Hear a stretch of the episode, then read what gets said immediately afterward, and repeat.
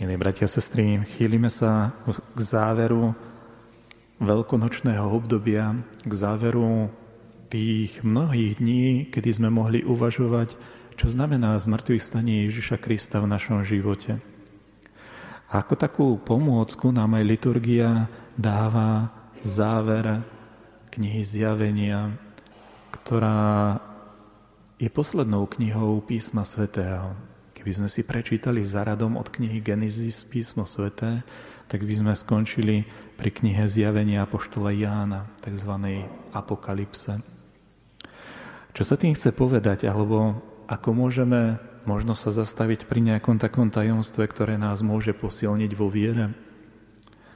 Ten úryvok, ktorý sme čítali v dnešnom druhom čítaní, veľmi pekne hovorí, že život kresťana sa pohybuje medzi dvoma stromami a dvoma príbehmi. Ten prvý príbeh a ten prvý strom bol v raji, kedy sa prví rodičia Adam a Eva rozhodli otrhnúť ovocie zo stromu poznania dobrá a zla a naplnil ich strach. Začali sa skrývať, začali sa obviňovať jeden druhého, kto je za čo zodpovedný, začali utekať pred Bohom i pred sebou. A tak sa ľudia navzájom odsudzili. Ten prvý príbeh je príbeh poznania dobrá a zla, kedy ľudia odmietli to poznanie, ktoré im ponúkal Boh a povedali si v srdci, my, my budeme lepšie poznávať, my budeme lepšie vedieť, čo je pre nás dobré. My si stanovíme, čo je dobré a čo je zlé. My budeme pánmi, ktorí určia, čo je dobré a zlé pre nás aj pre druhých. No takto sa ľudia stali ostrovmi, kedy majú síce veľa túžob, ale ani oni sami, ani nikto druhý im tie túžby nedokáže naplniť. A tak medzi ľuďmi rastie sklamanie. A rastie to sklamanie až doteraz. Prečo takto zoširoka hovorím o tom prvom strome? V dnešnom čítaní zo záveru knihy Zjavenia sme počuli o tom, že existuje aj strom života, ktorý ľuďom v raji nebol prístupný. Ale Kristus ho urobil prístupným. No iba pre tých, hovorí kniha Zjavenia, čo si operú rúcho v baránkovej krvi. Iba pre tých, ktorí sa zrieknú akéhosi duchovného bláznostva, že ľudský egoizmus dokáže dosiahnuť šťastie.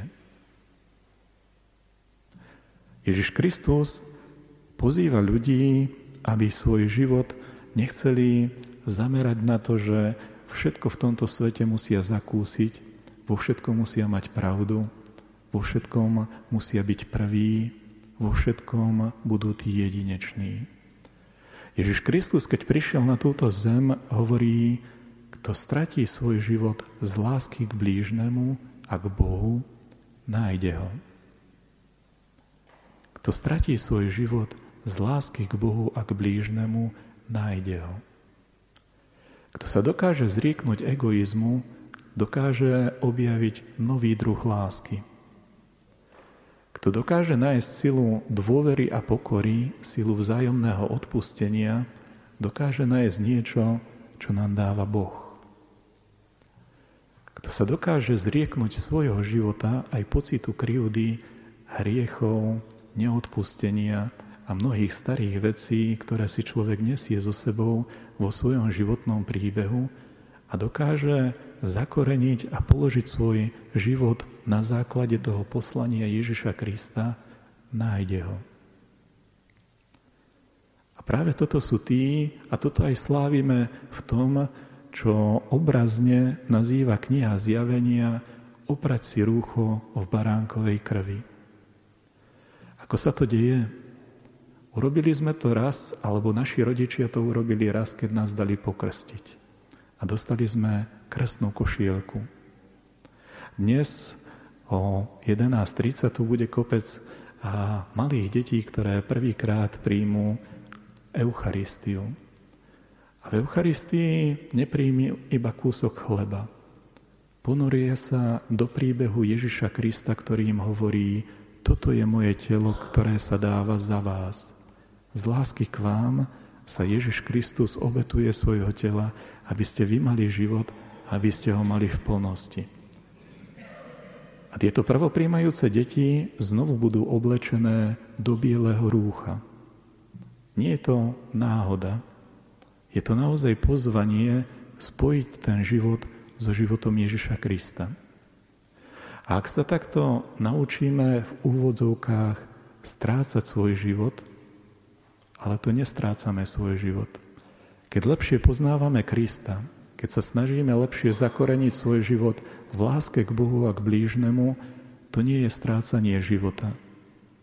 Možno je to strácanie našej hriešnosti, našej prílišnej citlivosti na seba samých, nášho egoizmu, ale určite to nie je strácanie nášho života a túžby po šťastí.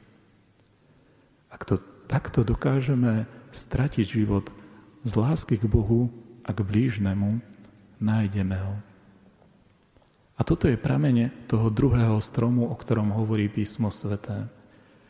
Títo ľudia, ktorí dokážu takto si vyprať rúcho v baránkovej krvi a zbieliť ho, budú mať prístup k stromu života.